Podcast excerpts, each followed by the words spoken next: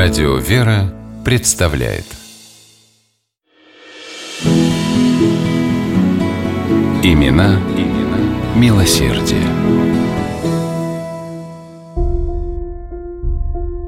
На Курско-Нижегородском вокзале Москвы в толпе людей, ожидающих прибытия поезда, стояли двое мужчин.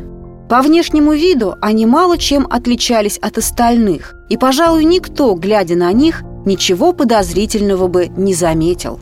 А между тем эти двое были переодетыми царскими офицерами. Шел 1918 год. Только что отгремел Октябрьский переворот, и пришедшие к власти большевики жестоко расправлялись с теми, кто не принимал их идеологию. Участь военных царской армии в таких обстоятельствах, как правило, была одна – расстрел – вот и скрывались они, мечтая о том, чтобы перебраться на юг России, вступить в ряды добровольческой армии и воевать против жестокой и безбожной советской власти. Двое на вокзале почти не разговаривали друг с другом, лишь изредка перекидывались короткими фразами. Когда же, наконец, свистя и выпуская пар, к перрону подошел поезд, один из них чуть слышно проговорил – «Спаси Господь Марию Антоновну, благодетельницу». Та, о ком он говорил, Мария Антоновна Нестерович, была юной двадцатилетней барышней. Но солдаты и офицеры бывшей царской армии действительно, иначе как благодетельницей, ее не называли. Ведь эта хрупкая девушка с риском для собственной жизни спасала их от преследований новой власти, укрывала помогала оформить поддельные документы и из Москвы переправляла на юг России. Мария родилась в Польше в 1897 году. Биографических сведений о дореволюционном периоде ее жизни почти не сохранилось. Известно лишь, что в 1914 с началом Первой мировой войны она добровольцем записалась в отряд сестер милосердия Польского Красного Креста и трудилась в Варшавском военном госпитале.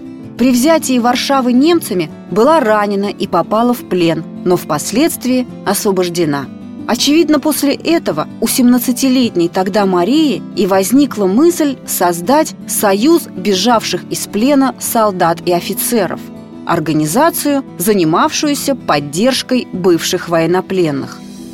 В начале 1917 года Нестерович переехала в Москву, где также стала работать сестрой милосердия в одном из госпиталей – Именно там ее идея союза воплотилась и имела большой успех. Марии, ставшей его руководителем, удавалось собирать пожертвования и умело распределять между нуждающимися воинами.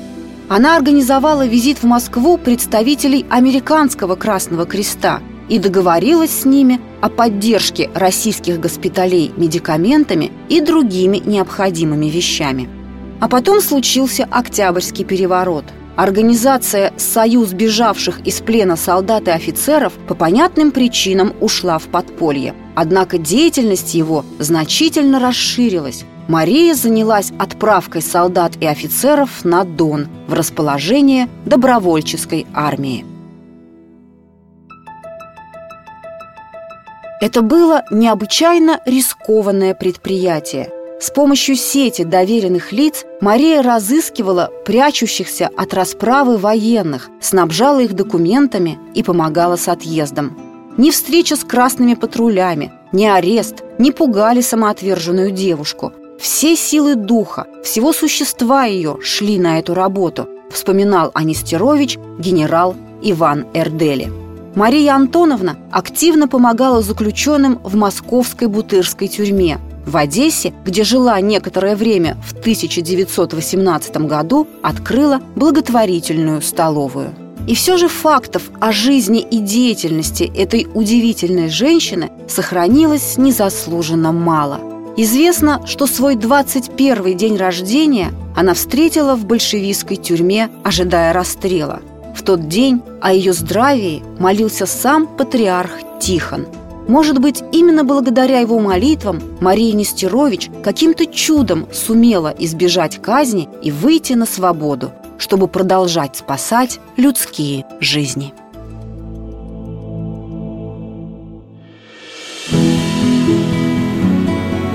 Имена, имена милосердие.